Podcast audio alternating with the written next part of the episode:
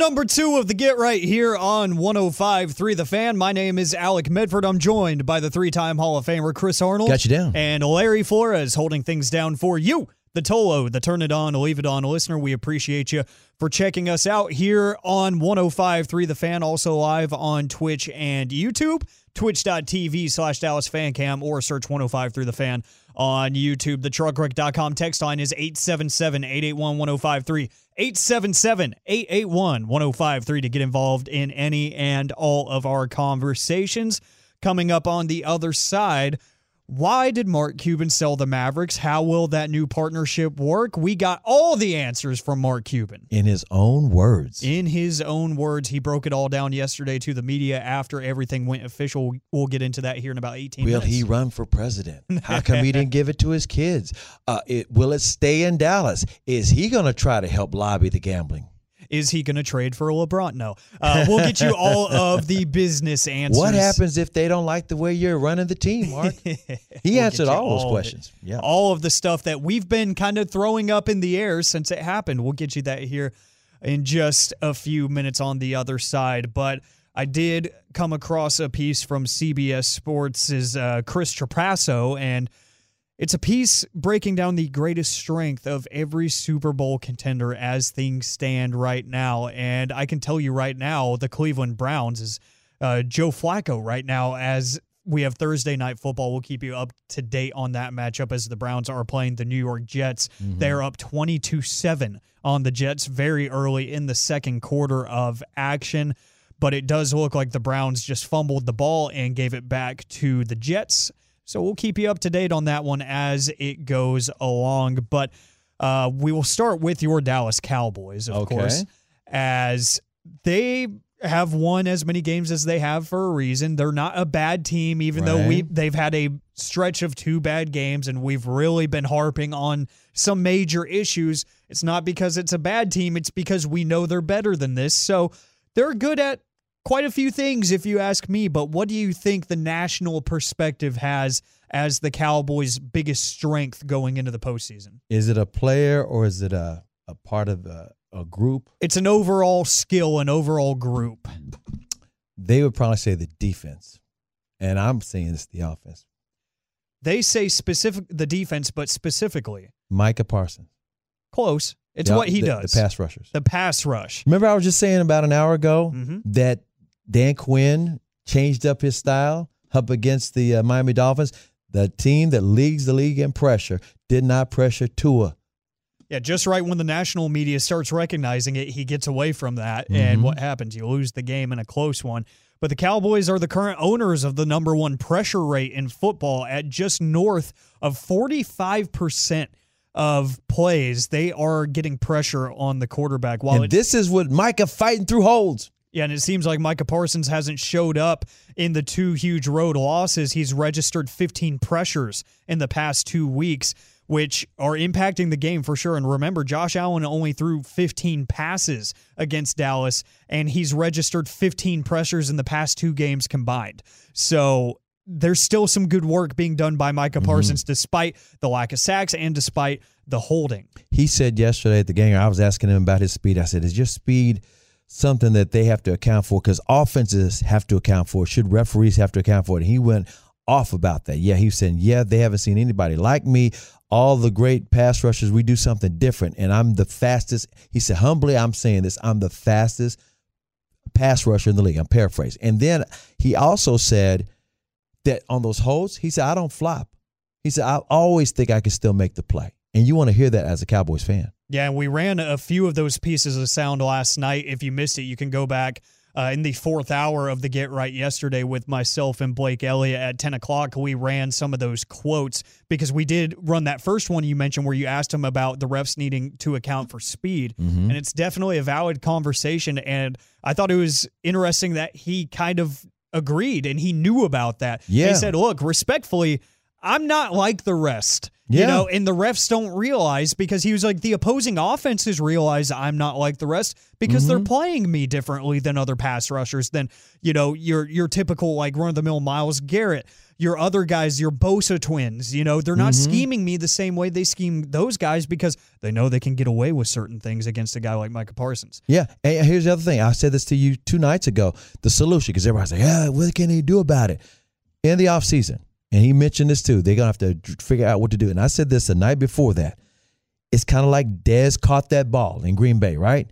Yeah. When Dez made that move, the way they worded what's the reception, they didn't think an athlete could do it.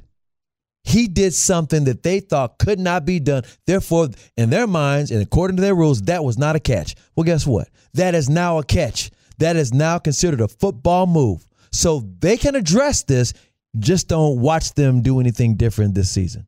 From the 214, we need Micah to make big impact plays on third down. He's walking on the field with his hands on his hips. Well, I mean, it is the car crash sport for one. Why? But, but two, he is making impact. He's Yeah. pressuring the quarterback faster and at a higher rate than anybody He's in the tying NFL. guys up. Yeah. They're holding him. Yeah, it's to the point where they're having to commit And that's a lot him. of work. Can you imagine going through these holds every freaking down, every snap?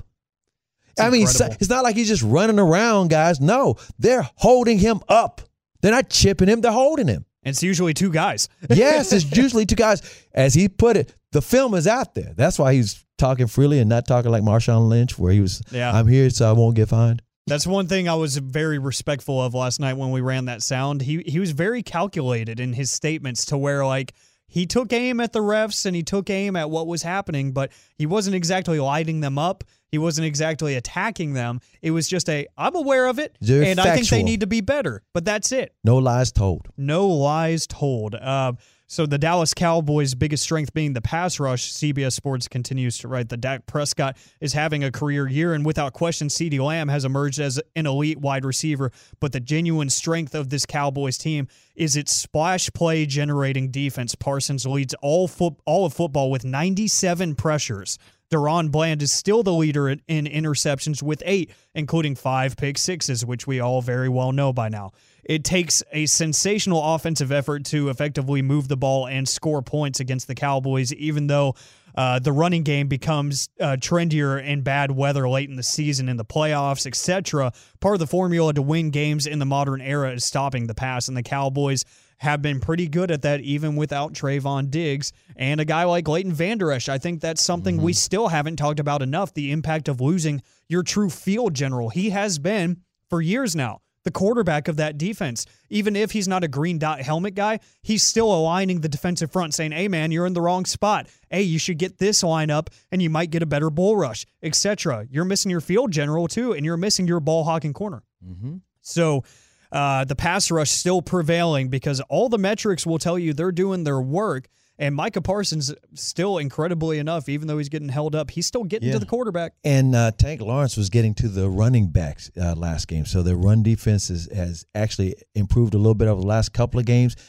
I, I, I said this earlier. Miami's vaulted running attack, you know, the two guys they didn't get 100 yards rushing together. One of them got most of got kind of hurt a little bit. But he got back into the game and scored a touchdown. The the uh, previous week Buffalo just ran wild on them, and this upcoming uh, Detroit game, they got a couple of running backs. As uh, who is describing them? I want to say Zeke was no, it was uh, it was Micah describing. He said they're like what he said they run their offensive running backs the way the Cowboys ran it with Zeke and Pollard. Uh, one dirty yards, one with the flash, and he said we're used to that at practice because that's what they go against in the practice. So they think they can handle the running attack that Detroit's going to show them this weekend. I was going to go read you what they have the De- Detroit Lions as their biggest strength. They don't have them as a Super Bowl contender on CBS Sports. Shots fired. Yeah, shots fired. That's all Dan them. Quinn needs to fire his team up. I will go to the rest of the NFC. I mean, Dan though. Campbell, excuse me. Yeah, I will go to the rest of the NFC. Take that, Chris Trapasso. Um, 49ers. I'm going to go to the San Francisco 49ers where their biggest strength is. The running attack. No, the I want to say the running with DK Metcalf. No, not Metcalf. We know what I'm talking about. An Uh, extension Deebo, of- Deebo, and and, and McCaffrey, McCaffrey and Deebo. I will say it's pretty much an extension of the run game. The yards after the catch. Yep, the yards after the catch because you can't you can't bring them guys down. Kyle Neither one of them. Kyle Shanahan is the NFL's premier yards after catch schemer, and as per usual, they are leading the NFL in yards after the catch per reception. San Francisco has averaged the most yards uh, after the catch per grab in each of the five seasons that uh, Kyle Shanahan has been running things out there. Six in a row would be quite incredible, and if they continue at this rate for the next two weeks, they will have done it six years in a row, leading the league in yards after the catch.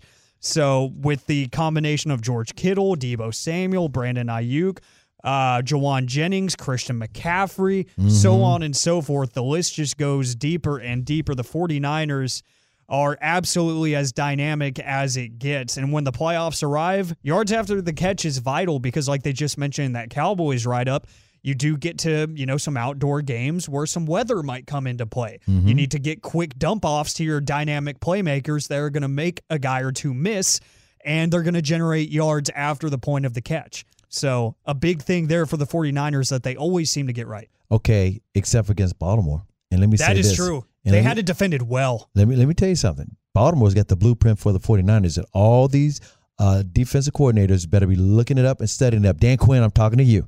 And this is how Kyle Shanahan does these things. He's lost two Super Bowls, one in Atlanta with Dan Quinn and the other with the 49ers by insisting on throwing the ball in the fourth quarter. Okay. With that being said, if he's looking for YAC as being yards after the catch, he's in trouble. If he's looking at YAC as yards after carry, or after contact, rather, yards after contact, he might be able to get away with it. But you've got to force uh, Kyle Shanahan to do what he thinks he can do best, which is, again, Baltimore showed you they had Purdy with four picks. Four.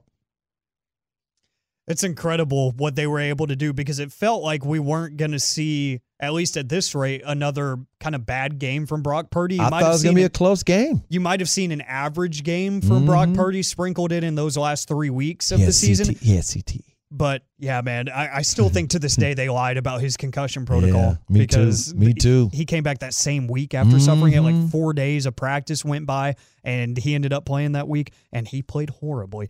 So Mm-hmm. you cannot change my mind there. Speaking of the Baltimore Ravens, their biggest strength is the same as the Dallas Cowboys. Their pass rushing unit.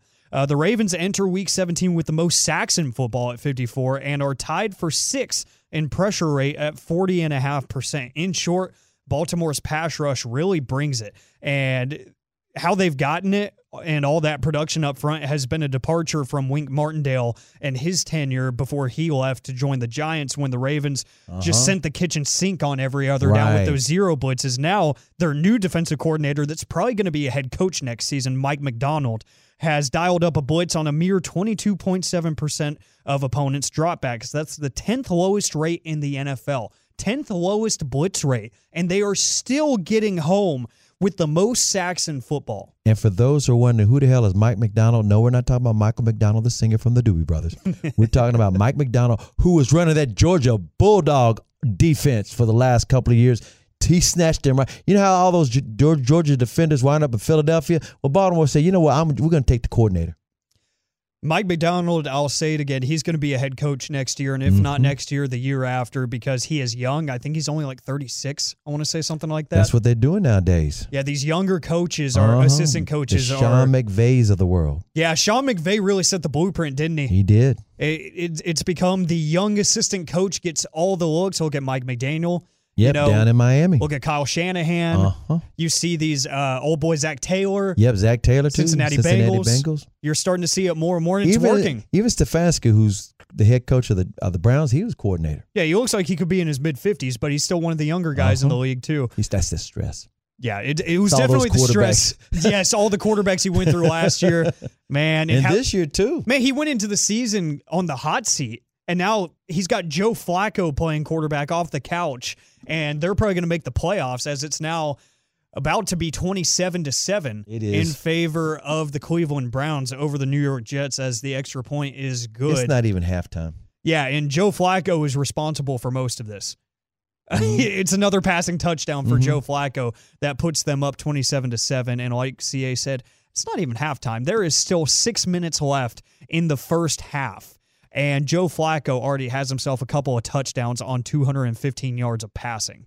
Mm, So look out for those Cleveland Browns, man. We talked about it two nights ago, the AFC wildcard Yep. contenders, and how the AFC has overnight become a lot more interesting than we expected it to be. Oh yeah, buddy. It's not Kansas City in the in the in the the Seven Dwarfs. Oh man, it's gotten ugly out there.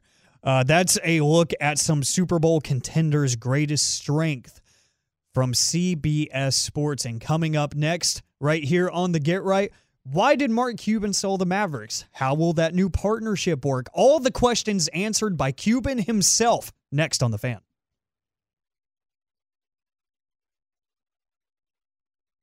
Back here on the Get Right on 105.3 The Fan, we're about to get into some Mark Cuban in his own words. We'll get you all the best quotes from his interaction with the media yesterday after the sale was approved of his majority ownership stake to the Adelson family.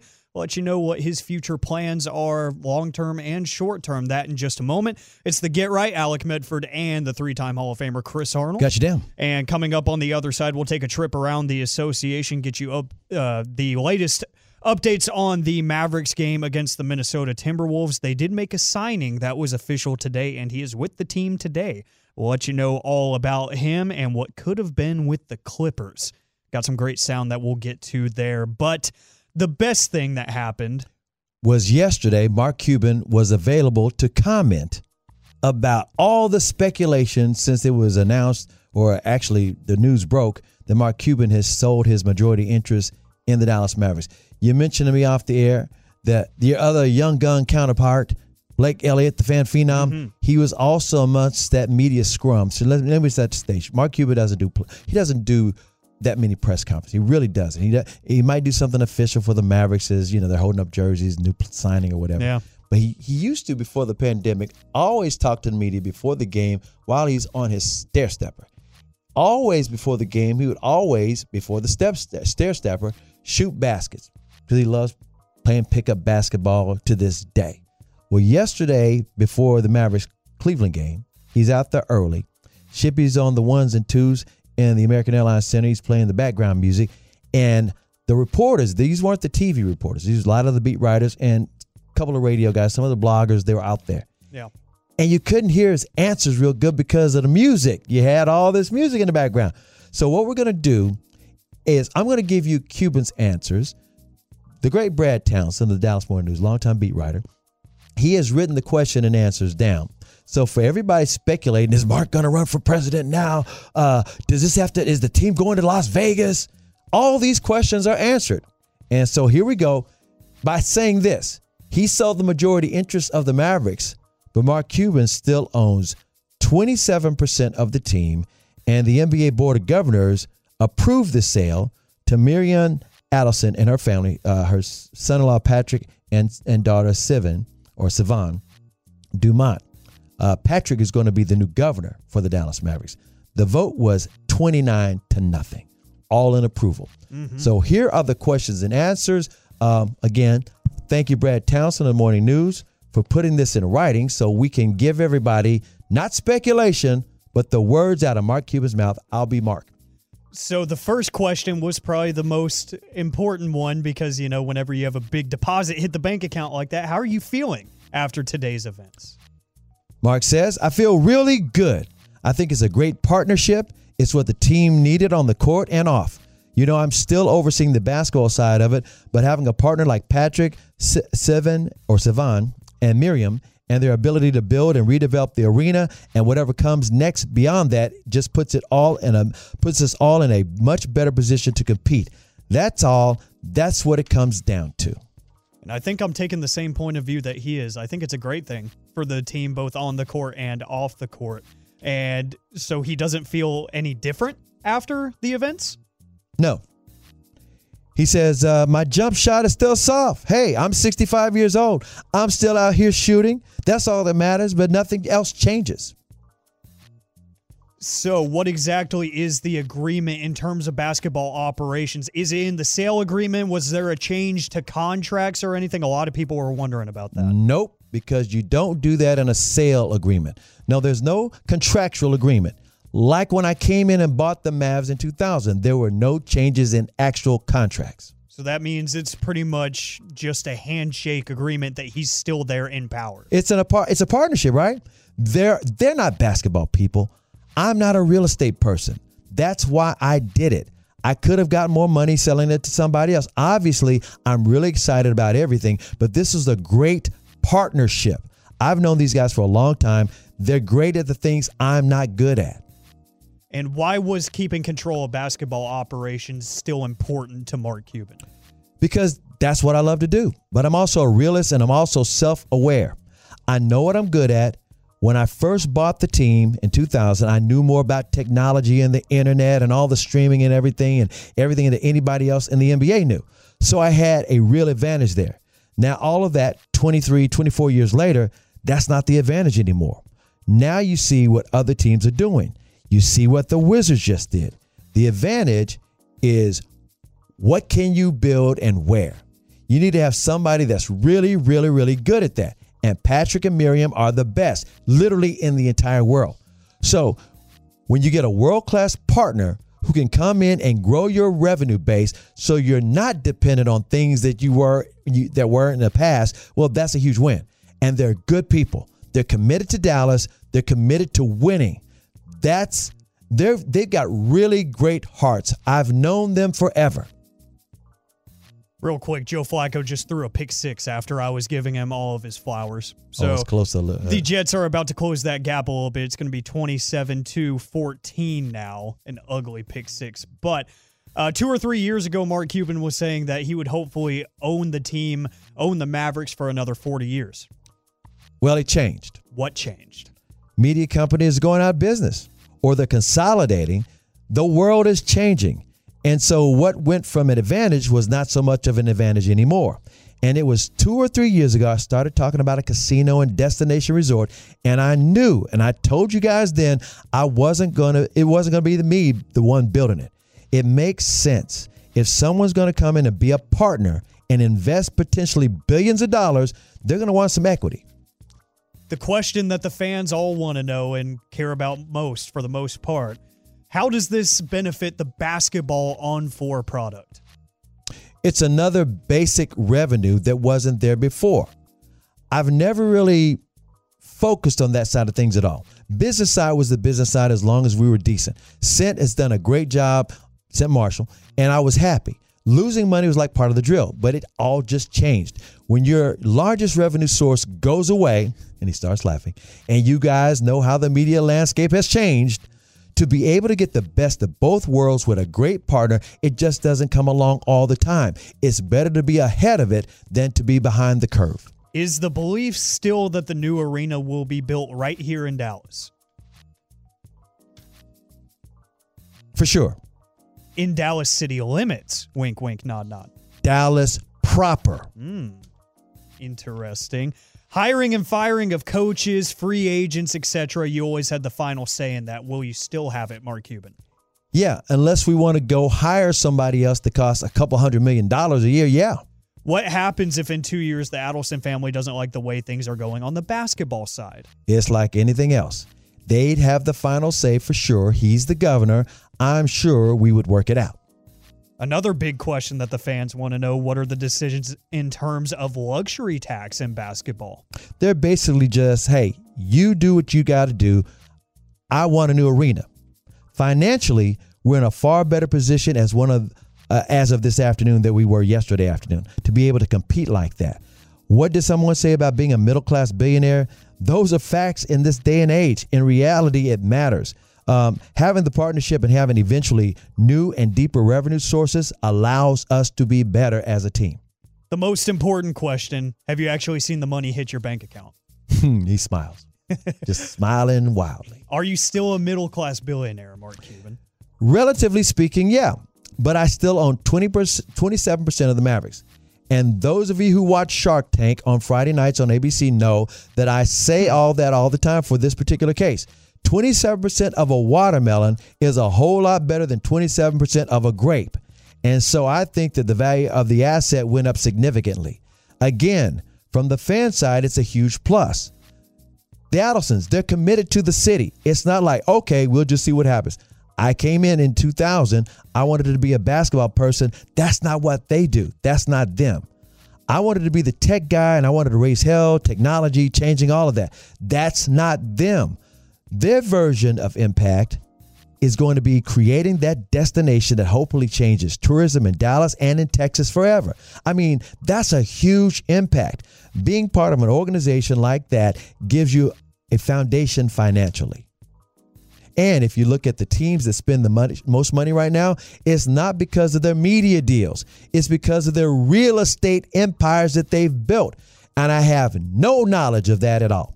It's been hard enough learning the pharmacy and basketball business, let alone trying to learn real estate as well.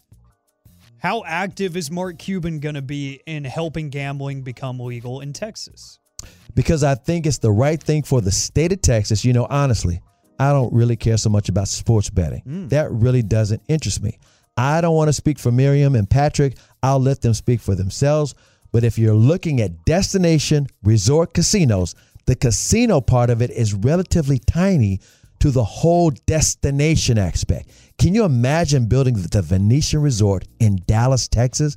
That would be insane. I think that kind of impact is equivalent to uh, what we're trying to do with technology back in 2000, about 24 years ago. Real estate. This is all happening at the same time, roughly, that Mark Cuban is stepping away from Shark Tank. Is he not growing weary of that spotlight? Hey, it's different, right? If you look Oh, hang, hang on a second. I'm misstepping here. He says, yeah, that's not, yeah. Ask the question once more time. Flip the page. He yeah. says, uh, you're, you're, stepping away from Shark Tank. So it's happening the same time, roughly, that he's stepping away from Shark Tank. Is he not growing weary of the spotlight? Yeah, that's me. I'm shy. I don't like the spotlight. No, no, no, no. I've got another year left on Shark Tank. Those reruns will next will run for the next 757 years. Any I will be in the spotlight. Any emotions after giving up so much of a stake? Not really. My kids were like, "Will we still have the same tickets?" Yeah, same seats. yeah, Adam Silver will like, yeah, I'll still be able to find you for screaming at the refs. I was like, yeah. The only thing that changes really is I don't get to go to the Board of Governor meetings except when the alternate governors go. I'm fine with that. Trust me, because I wasn't going to a lot of those meetings as it was. what a dunk on the league.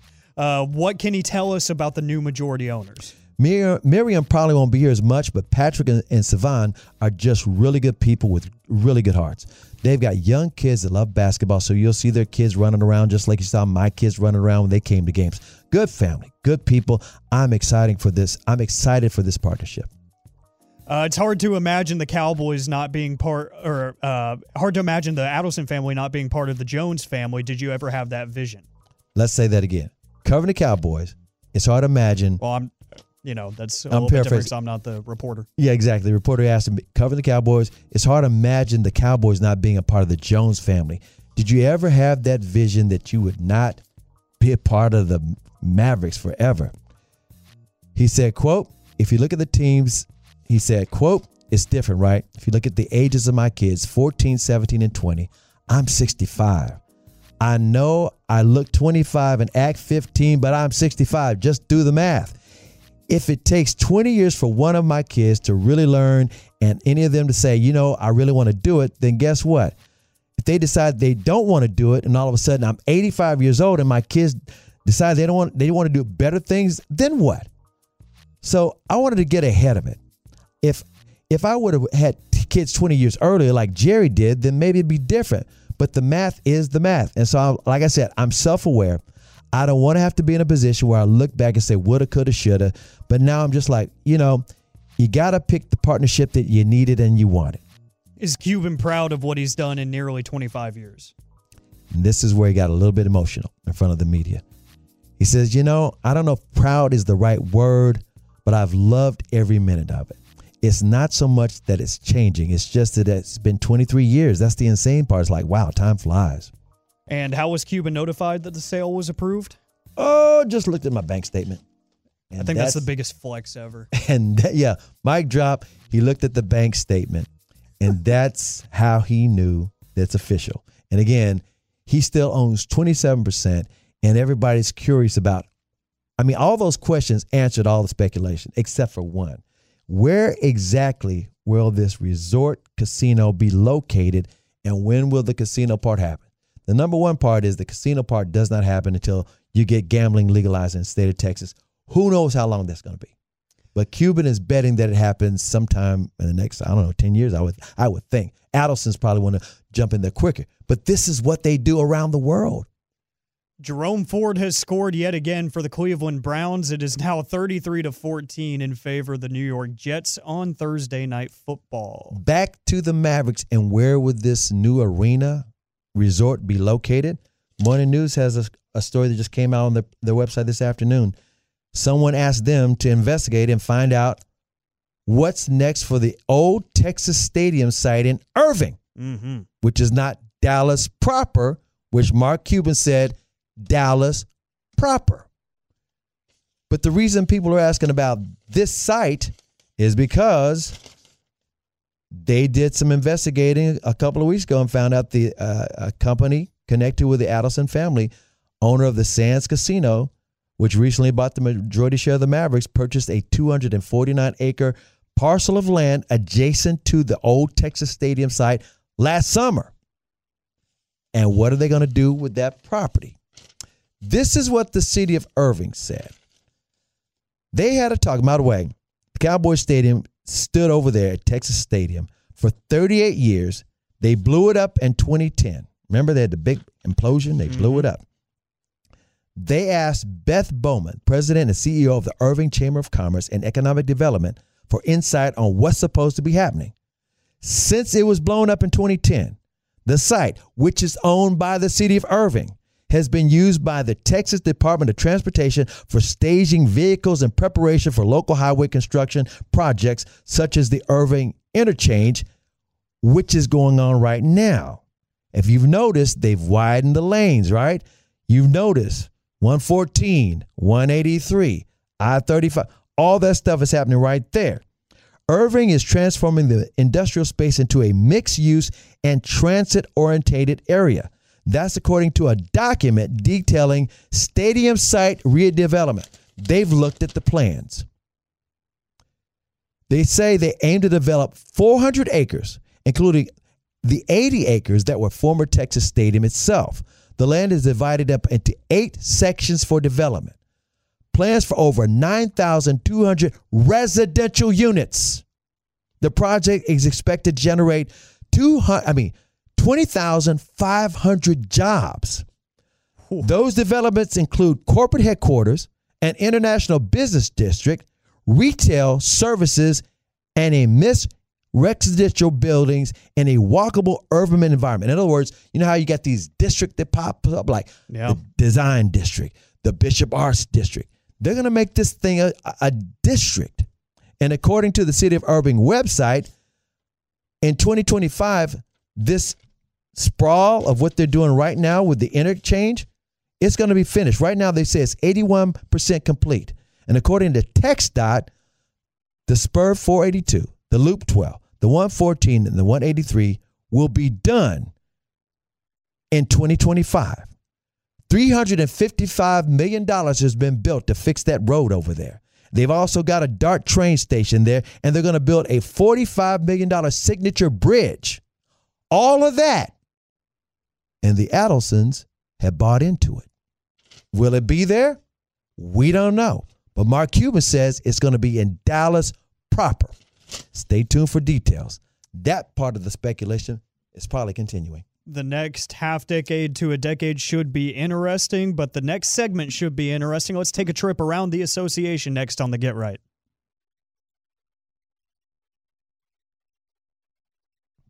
Back here on the Get Right on 105.3 The Fan, we'll take a trip around the association in just a moment. Alec Medford and the three-time Hall of Famer Chris Arnold Got you down. with you until 11 o'clock tonight. Tomorrow, it will be myself and the fan phenom Blake Elliott as Reginald Adetula is on with the KNC Masterpiece and Mike Bacsik.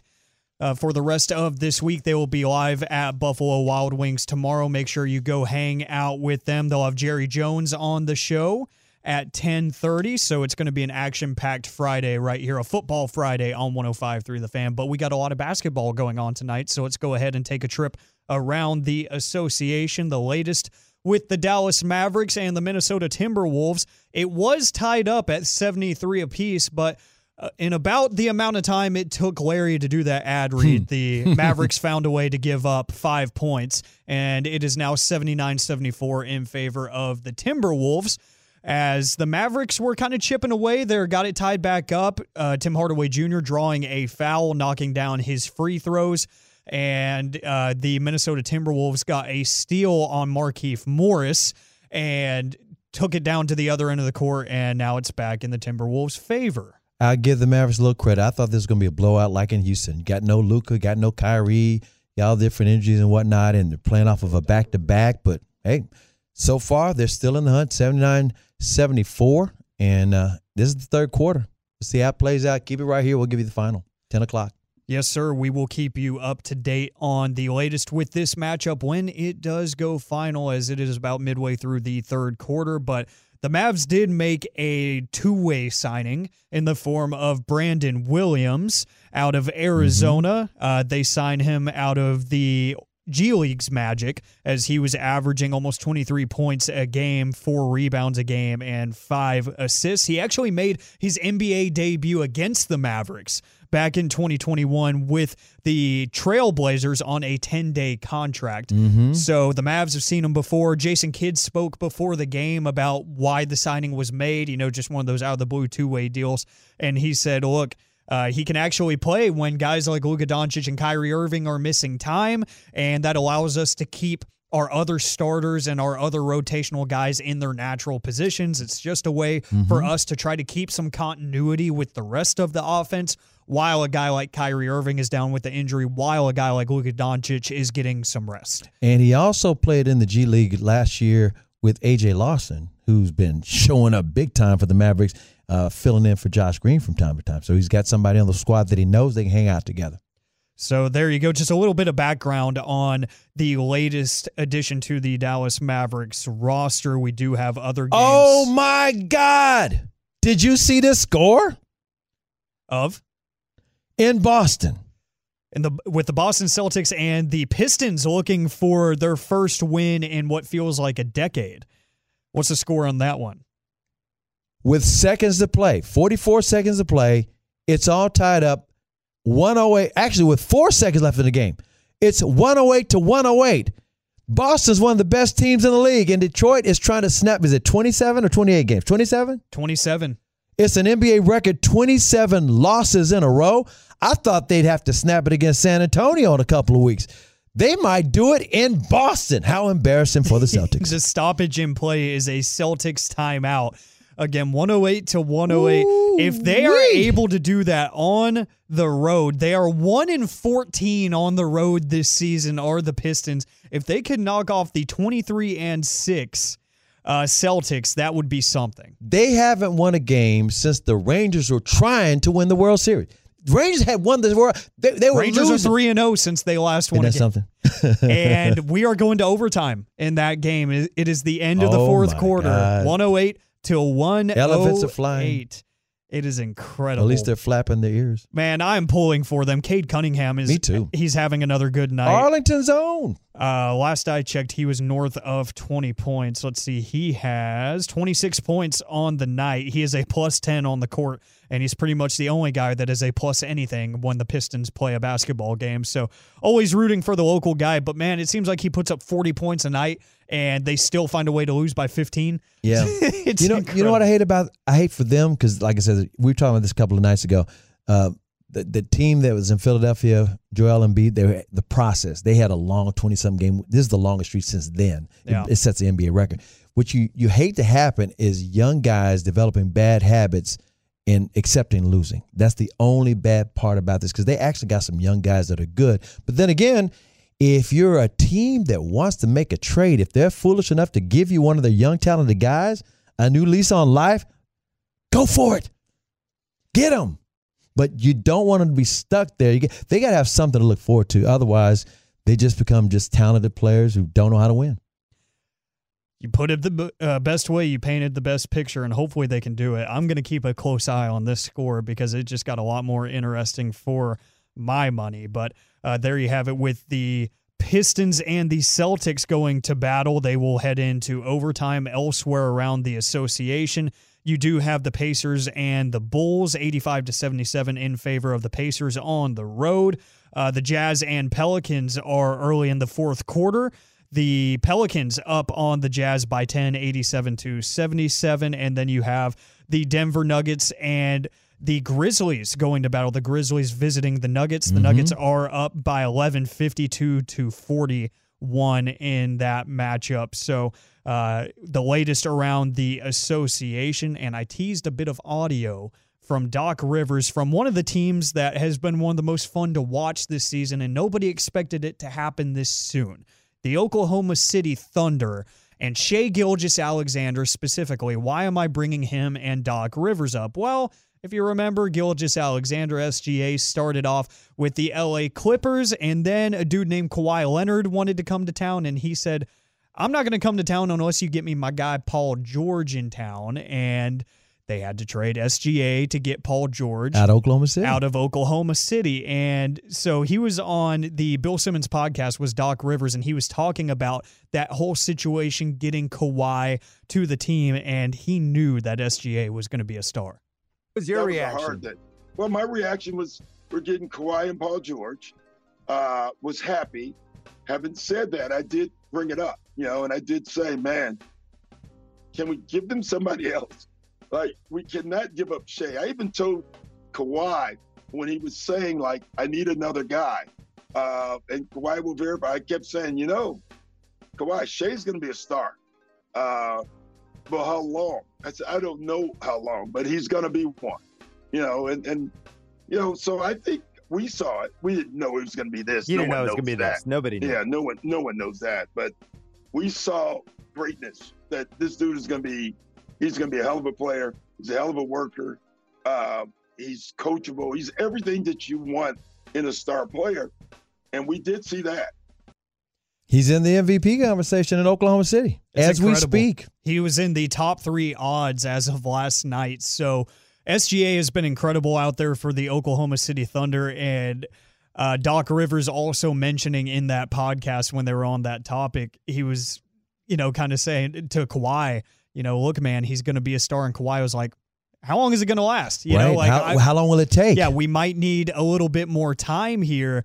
And it's just interesting to see how the dominoes fall there. And, and yeah. Doc is like, man, I, I I don't know if Kawhi was just bluffing there. And he he said later on in that episode, he was like, I think Kawhi, just in the conversations I had with him, he was going to come to town either way, whether or not we got Paul George. Mm-hmm. He, he said, I think personally it was going to happen. It was all just a bluff to try to force our hand because he admitted, he was like, he had all the leverage in that situation. Yeah. And the, the thing was so crazy is they there's a real chance he could go to the Lakers. He's definitely not going to stay in Toronto, eh, even though he won the championship in Toronto and people love him in Canada. He loves Canada. He wanted to come home. When he was with the Spurs, he wanted to go home. Paul George, when he was with the Pacers, he wanted to go home. He goes to Oklahoma City because Pacers like, we're not going to just send you to where you want to go. We're going to send you to Oklahoma City. He and Paul, he and uh, Russell Westbrooks hit it off, and he signed an extension with Oklahoma City to stay with Russell Westbrook. And then here comes Kawhi. So you want to go home? And so he goes home. And like you said, it might have been a bluff to tell the Clippers, I ain't coming if you don't bring Paul George with me. But it worked. And here's the irony. Now you also have Russell Westbrook, who grew up in LA. He's gone yeah. home. And James Harden forced his way out of Philadelphia. He grew up in LA. He's gone home. So you got four LA guys playing ball for the Clippers. The only problem is they're all old, and Shai Gillis Alexander is young. There you have it. That's your trip around the association. We will keep you up to date on this Mavericks Timberwolves game as the Mavs are down 93 to 84 in the third quarter. But coming up next, let's talk about these Mavericks. What is the biggest disappointment the Mavericks have given you this season? Hmm. 877 881 1053. Hmm. Take this your own path. We'll talk about it next on the Get Right.